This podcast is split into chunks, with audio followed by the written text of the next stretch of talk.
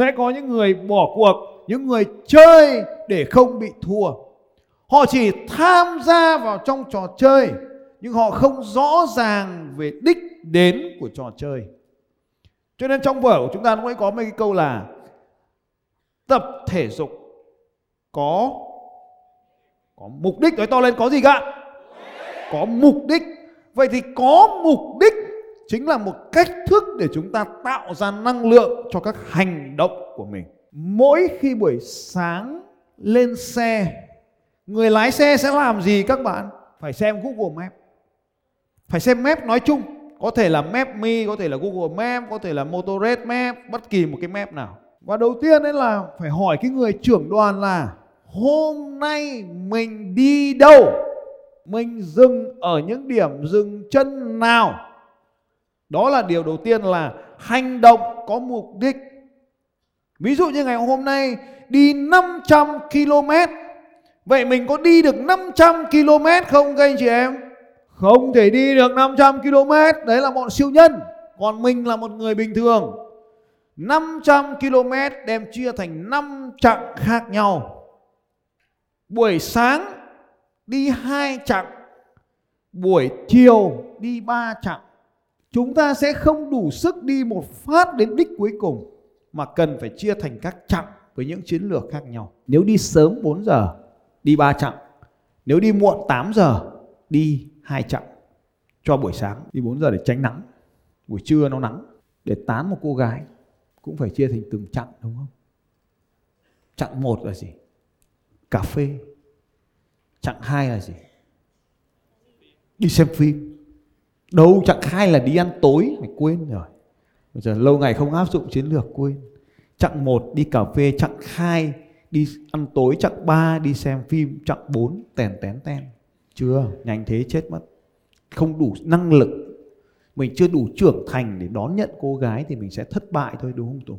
Cho nên là mình phải từng chặng một. Chặng một là nhìn, là nói chuyện, chặng hai nhìn vào mắt nhau, chặng ba cầm tay, chặng bốn tiếp tục hành trình sẽ trưởng thành hơn nói nhiều trẻ con về nó áp dụng luôn thì nó lại tưởng là cứ cứ cứ cứ làm phát là xong ngay hiểu nó phải có quá trình trưởng thành không dễ dàng làm được ngay thế thì trong cái hành trình cuộc đời của anh em chúng ta cũng vậy nó sẽ là một cái hành trình 50 năm tới ta đem chia nó thành hành trình 20 năm tới ta đem chia nó thành hành trình 10 năm hành trình 5 năm hành trình 3 năm hành trình 1 năm hành trình 3 tháng hành trình 1 tháng hành trình trong tuần hành trình hôm nay trong cuộc đời chúng ta cũng chia thành những chặng ngắn như vậy điều mà chúng ta không nhìn thấy cái đích cuối cùng, cho nên chúng ta sẽ dừng lại ở trong cuộc chơi. Trong giải đấu Ironman vừa rồi tại Đà Nẵng, có rất nhiều người, họ đi bộ. Mình cũng mệt mỏi, nhưng mình cũng nhìn thấy hình ảnh đi bộ như vậy, mình cũng đầy cám dỗ. Mình nói rằng họ đang đi bộ kìa, họ đang đi bộ kìa, họ đang đi bộ kìa. Và thế là mình xuống mình xuống, mình sẽ đi bộ vài bước. Rồi mình nhận ra rằng đây không phải là cách thức mình làm, nên mình lại tiếp tục chạy, tiếp tục chạy tiếp tục chạy về đi trên cái hành trình của chúng ta nó có rất là nhiều những cái đau khổ, những cái khó khăn, những cái thách thức và nó có cả nhiều cám dỗ nữa. Hành trình đi lấy kinh của thầy trò đường tăng là một câu chuyện đầy đủ những cái yếu tố như vậy. Có đầy đủ những cám dỗ. Cám dỗ đến từ những vật chất, cám dỗ đến từ bạch cốt tinh, khó khăn khó khăn từ cả những con rùa, con rồng trong quá khứ, khó khăn cả những con ác quỷ ở trong cuộc đời này.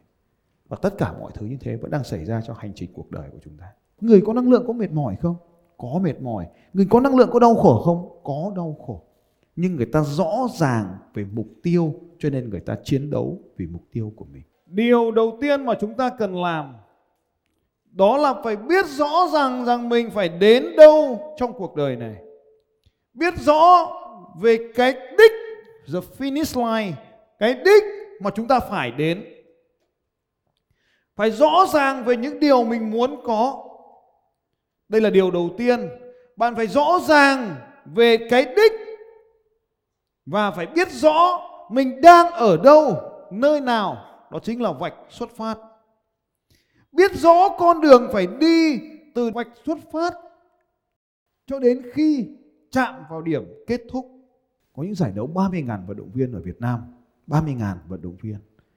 Có rất là nhiều khán giả xung quanh được sẽ hỏi, này, bọn mày chạy như thế chỉ có ba thằng kia lấy được huy chương, mà lấy được phần thưởng, thì mày lấy làm gì và những vận động viên, họ chỉ biết mỉm cười và tiếp tục chạy để đến đích họ nhận được một tấm khăn làm thế nào để tham dự vào cuộc đua Thông thường một người như vậy, họ phải luyện tập khoảng 6 tháng đến một năm liên tục, với mỗi một tuần luyện tập khoảng 20 giờ.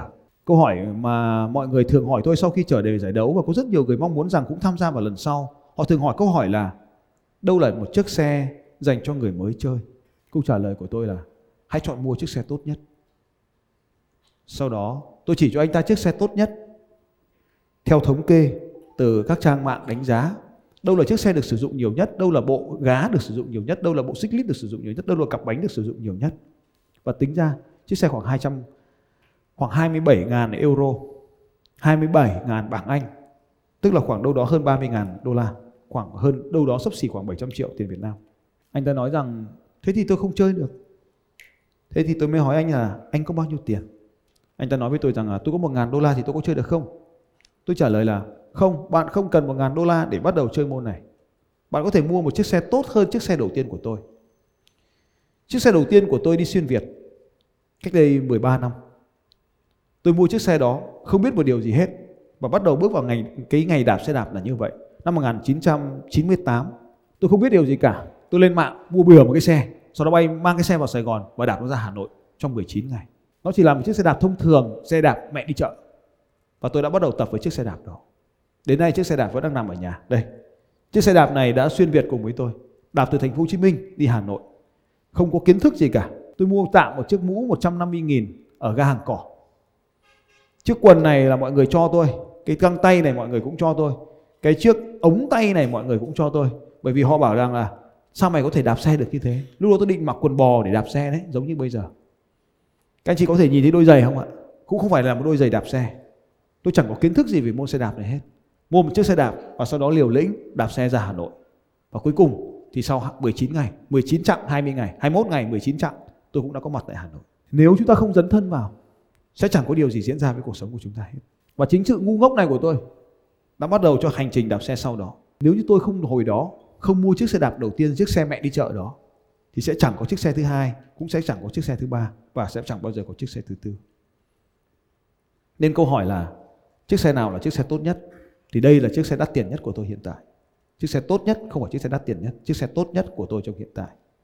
Nhưng nếu mà đi một chiếc xe này ra đường để đua thì nó không phải là là tất tất yếu, không phải là tốt nhất, nó không phải là phương án tốt nhất. Vì lúc đó có rất nhiều người sẽ nhìn thấy tôi nói rằng là phải chờ đến khi nào có một chiếc xe tốt mới bắt đầu vào cuộc đường đua. Tôi khuyên bạn rằng là bạn có thể bất tập bất kỳ một phương tiện nào. Nếu bạn có một chiếc xe nó không đủ tốt, thì càng tốt cho sức khỏe của bạn. Bởi vì lúc đó nó càng cho bạn sức mạnh lớn hơn. Nếu bạn chưa có một đôi giày tốt, cũng chẳng có vấn đề gì cả và cứ tiếp tục cho đến khi bạn có đôi giày tốt, bạn sẽ có thành tích tốt hơn. Và tôi cứ như vậy từ những ngày đầu tiên, không biết gì về xe đạp không biết một chút kiến thức nào vào cứ mua. Nhưng vì mua xe đạp, bạn sẽ bắt đầu tiếp cận được với những người chơi xe đạp và lần lượt mọi người sẽ chỉ cho bạn những gì tốt hơn. Chúng ta không thể tiến thẳng tới vạch đích. Hãy chia nhỏ các hành trình cuộc đời của chúng ta thành những mục tiêu nhỏ hơn để bạn có thể dễ dàng chinh phục. Bạn sẽ có thể hoàn tất một cự ly marathon. Bằng việc đăng ký ngày hôm nay, ngày mai đeo giày và chạy bộ. Nhưng đó không phải là điều tôi mong muốn sát đến ngày thi đấu Ironman bạn có thể ghi danh, thuê một chiếc xe, học cấp tốc một khóa bơi ngắn hạn trong vòng một tuần và xuống biển để bơi. Bạn cũng có thể hoàn thành. Và tất nhiên, trong yếu tố đó, tôi sẽ không khuyến khích bạn làm nó như thế. Bạn có thể đi một chiếc xe tay ngang để tham dự vào cuộc đua. Giống như chiếc xe mẹ đi chợ của tôi là một chiếc xe tay ngang. Nhưng tôi cũng không khuyên bạn làm như thế cuộc đua không có ý nghĩa gì với chúng ta. Nó chỉ là một bài kiểm tra. Kiểm tra xem quá trình luyện tập bạn đã dành nhiều nỗ lực như thế nào cho thành quả của mình. Mùa giải 2019 vì nhiều lý do, tôi không luyện tập. Trọng lượng lúc đó của tôi là 75 kg trước ngày thi đấu, luyện tập nhưng không đầy đủ. Không có giáo án, không có phương tiện hỗ trợ đầy đủ, đo lường đầy đủ.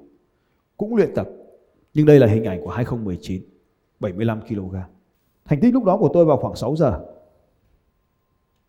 6 giờ hơn. Khi nhận thức rõ ràng về điều này tôi muốn thay đổi thành tích của mình. Và trong suốt mùa dịch tôi đã dành ra rất nhiều thời gian ở nhà trong phòng luyện tập. Và thỉnh thoảng khi giãn cách hết giãn cách thì tôi lại mang xe lên núi tiếp tục tập luyện. Trong hai năm đó tôi sống tại Nha Trang. Dành nhiều thời gian ở dưới biển, nhiều thời gian với đường đua của mình. Và tập luyện không ngừng. Thành tích mùa giải 2022 của tôi đã thay đổi. Đây là tôi của 2022. Chiếc áo trắng Roca. Thành tích của tôi chỉ hơn 5 giờ. Trong gần 6 giờ, hơn 5 giờ, gần 6 giờ. Đây là thành tích tốt nhất của tôi. Sự luyện tập một cách đầy đủ. Trọng lượng thi đấu của tôi là 71,5 kg. Mùa giải 2023 sẽ chẳng có thể biện minh được điều gì cả. Vì tôi đã dành cả thời gian dài cho lái mô tô. Thành tích của tôi là 7 giờ 10 phút. Đây là thành tích tệ nhất trong lịch sử thi đấu của tôi. Điều ấy cho tôi nhận thức lại. Sau khi đại dịch, tôi dành nhiều thời gian cho việc giảng dạy. Và mình lấy cái lý do giảng dạy này bớt đi thời gian luyện tập. Tôi lấy lý do là mình lái mô tô nên mình không luyện tập. Thành tích của tôi là 7 giờ 10 phút. Tranh gần 2 tiếng đồng hồ do với thành tích tốt nhất. Chiếc xe được gửi cho người bảo dưỡng gần 3 tháng trước. Sau đó anh ta tự động chuyển xe đến cho tôi vào giải đấu. Chiếc mũ mới không dám đội. Lý do chính là vì chưa có thời gian luyện tập với nó. Chiếc xe mới cũng không dám mang ra thi đấu. Bởi vì chính là vì mình cũng chưa có thời gian luyện tập với chiếc xe đó. Mọi thứ đều lấy từ cũ trong quá khứ cho quen thuộc. Tất cả những chuyện này nó cho tôi thấy rằng cuộc thi rất quan trọng với bản thân mình. Bởi vì trong cuộc thi nó cho mình kiểm tra lại trong một năm qua mình đã sống, đã luyện tập như thế nào. Cho nên đối với anh chị em mình ở đây không phải là những người chuyên nghiệp. Những người chuyên nghiệp họ sẽ hoàn thành khoảng 4 giờ. Và nếu chúng ta không làm được điều đó bởi vì năng lực, bởi vì tuổi tác, bởi vì nhiều lý do thì hãy coi rằng đây là một phần của cuộc sống, của một cái phần trong cuộc sống của chúng ta, không phải là một phần trong nghề nghiệp mà đây là một phần trong cuộc sống. Và mỗi một cuộc thi như vậy, chúng ta đã nỗ lực, chúng ta đã phấn đấu, chúng ta đã cố gắng, chúng ta đã làm tất cả rồi chúng ta nhìn vào kết quả. Nếu kết quả nó không tốt như mong đợi, có nghĩa là chúng ta cần cân bằng lại cuộc sống với nhau. Tôi rất trung thực với các con số của mình. Và khi tôi nhìn vào các con số, tôi hiểu rằng năm vừa rồi mình đã mất cân đối. Tôi ngồi và kiểm tra lại toàn bộ lịch trình của mình. Tôi đã nhận ra rằng khối lượng luyện tập đã bị sụt giảm một cách đáng kể kể từ khi kết thúc giải Lai Châu. Sau khi kết thúc giải Lai Châu từ khi đến đó đến bây giờ thì tôi dành nhiều thời gian cho lái mô tô. Không có thời gian cho xe đạp. Và khi tôi nhận thức được điều này thì đây chính là điều tôi thực sự muốn gì, điểm F của tôi, finish line của tôi. Tôi thực sự muốn gì và tôi đã dành cho mình sự tập trung như thế nào. Tại sao tôi đã không đạt được kết quả tốt? Chính vì tôi cho rằng việc luyện tập là nhỏ bé. Tôi coi thường những bài tập của mình. Tại sao tôi lại không giành được thành tích của mình? Vì tôi cho rằng sự luyện tập là nhỏ bé. Tôi cho rằng sự chuẩn bị phương tiện là nhỏ bé. Tôi không có thời gian dành cho việc làm quen với chiếc xe mới. Tôi không có thời gian làm quen với chiếc mũ mới. Tôi không có thời gian làm quen với đôi giày mới. Tất cả những điều này, đôi giày mới, chiếc mũ mới, xe đạp mới, tôi cho nó là nhỏ bé. Đây là bài tập nhận thức của tôi. Và tôi cũng giống như các anh chị, cũng là một người bình thường, có cuộc sống mà mình muốn sống. Và khi mình thiết kế ra cuộc sống mình muốn sống thì mình rõ ràng và trên cái hành trình tiến tới cái điều mình muốn này có vô vàn những cái khó khăn, những cái thách thức, những cái thứ cám dỗ mình để mình rời khỏi cuộc đua của chính mình. Cuộc đua chỉ diễn ra trong vòng một ngày, nhưng để có một cuộc đua nó thường diễn ra trong vòng 3 tháng, 6 tháng hay cả năm trước đó. Những cám dỗ trong năm vừa qua đã kéo mình ra khỏi quá trình luyện tập. Khối lượng luyện tập không đủ. Thời gian luyện tập dưới ánh nắng mặt trời không đủ. Thời gian luyện tập trên độ cao không đủ. Dẫn đến thành tích không đủ. Điều ấy có nghĩa là gì? Mình thiếu năng lượng. Và những bài tập này đang đo lường giúp mình. Lúc ấy tôi hỏi anh chị em rằng năng lượng là gì? Năng lượng phải đo lường bằng một cái đơn vị gì chứ? Tất nhiên ở đây có năng lượng sức mạnh. Tôi lấy ví dụ. Trong giải đấu của năm vừa rồi 75 71 kg 71,5 kg và công suất đạp trung bình của tôi là 175 watt 175 watt 175 watt chia cho 71 kg có nghĩa là hơn 2 watt giờ, xin lỗi, hơn 2 watt trên 1 kg nó giúp tôi chạy đạp tới được 37 km trên giờ. Đó là sức khỏe của tôi, đã đặt ra mốc trước đó, đặt ra một cái mốc và sau đó chiến thắng cái mốc đó của mình, tức là mình nhiều năng lượng hơn. Nhưng thực tế năm nay, công suất đạt trung bình chỉ đạt được 140 W nhưng trọng lượng tăng lên tới 78 kg 140 W chia cho 78 nó đã giảm xuống dưới 2 watt trên 1 kg. Như vậy tôi có đơn vị đo năng lượng, đo sức mạnh của mình. Nhịp tim trung bình. Nhịp tim trung bình năm trước đạt 153 nhịp đập trong toàn bộ hành trình thì năm nay chỉ còn đạt có 147 cho toàn bộ hành trình. Như vậy cần có các chỉ số sinh hóa để đo lường sức năng lượng của mình. Bài thi này kém bài thi năm ngoái. Một cách sát là xa cho tôi nhận thức được rằng mình đã không có thời gian luyện tập đúng đủ đều. Điều này không có nghĩa là chúng ta không luyện tập mà nó đơn giản là chúng ta đang mất cân bằng trong cuộc sống. Đấy là những điều tôi đang chia sẻ với các anh chị về thứ mà chúng ta tạm gọi là năng lượng. Vậy chúng ta đo lượng, đo lường năng lượng là gì? Đó chính là sức khỏe. Vậy câu hỏi là làm thế nào để tôi có nhiều năng lượng hơn? Câu trả lời chính là phải thay đổi lại lối sống. Phải thay đổi lại lối sống. Tôi kiểm tra lại những việc như sau. Tọa độ nơi tôi sống trong lúc mà tôi có phong độ đỉnh cao và phong độ như bây giờ là không đỉnh cao nhất. Như vậy các anh chị sẽ thấy bản thân chúng ta khi đã đạt được những đỉnh cao nào đó rồi thì có thể đi vào những trượt dốc. May mắn là ai đó nhắc nhở chúng ta. Nhưng tôi sẽ sử dụng các phương pháp thông thường nhất ở đây đó là tham dự vào những cuộc đua định kỳ. Thông qua những cuộc đua định kỳ này, mình kiểm tra lại sức khỏe hay là sức mạnh của mình, power, sức mạnh của mình trong những thời gian định kỳ như vậy. Có nhiều người các bạn đến đây học, sau đó lấy được một huy chương và sau đó đủ rồi thì các bạn thôi. Nhưng có một số người lấy được một huy chương rồi, tháng sau lại lấy huy chương nữa, tháng sau lại lấy huy chương nữa. Đến mức vợ gọi cho tôi là thầy ơi chồng em không ham gì ngoài chạy bộ. Thế tôi mới bảo là bây giờ viết cho nó một đơn lá đơn rằng là không nộp đủ bài vào 2, 4, 6 và 3, 5, 7. Bài tăng cường vào chủ nhật thì ly hôn. Trốn hết mọi việc, trốn cả công việc, trốn cả chuyện vợ, chuyện chồng thì chỉ đi đi chạy bộ. Không được. Như vậy, quá nhiều cho việc này thì đều không tốt, quá ít thì cũng không tốt. Một năm, chỉ nên lấy khoảng à, bốn năm cái huy chương, trong đó chỉ có hai cái chính, còn lại hai cái là luyện tập mà thôi. Như vậy thì cái đầu tiên, để mà đo lường cái năng lượng thì chơi số 1 đó chính là rõ ràng về mục tiêu. Rõ ràng về mục tiêu. Cái điều số 2 đó là nỗ lực thêm một chút, nỗ lực thêm một chút để chiến thắng chính bản thân mình, thêm một chút thôi, không cần nhiều. Câu tiếp theo ấy là đừng phụ thuộc vào những điều kiện bên ngoài. Khi bạn không có phương tiện tốt cũng không sao hết, nó càng luyện tập tốt cho bạn. Đừng chờ đến khi đầy đủ mới làm, mà làm cho nó sẽ đầy đủ. Đừng chờ cho đến khi đầy đủ mới làm, hãy làm để đến khi đầy đủ. Đừng chờ đến khi mà có xe tốt mới đua. Cứ chọn cho mình một chiếc xe đạp bất kỳ. Rồi xe đạp tốt nó sẽ đến. Đừng sợ làm video marketing. Cứ làm đi. Chẳng nào thì cũng không ai xem. Làm đi. Dần dần sẽ có người xem. Mình sẽ rút kinh nghiệm từ những lần thất bại. Tiếp theo là cần phải có hệ thống thước đo. Thước đo thường xuyên. Có nhiều cái thước đo với các cái tiêu chuẩn đo khác nhau. Phải có hệ thống đo, đơn vị đo, thước đo, đơn vị đo. Vậy thì đo sức khỏe đo bằng gì? Đo bằng nhịp tim, đo bằng công suất, đo bằng tốc độ.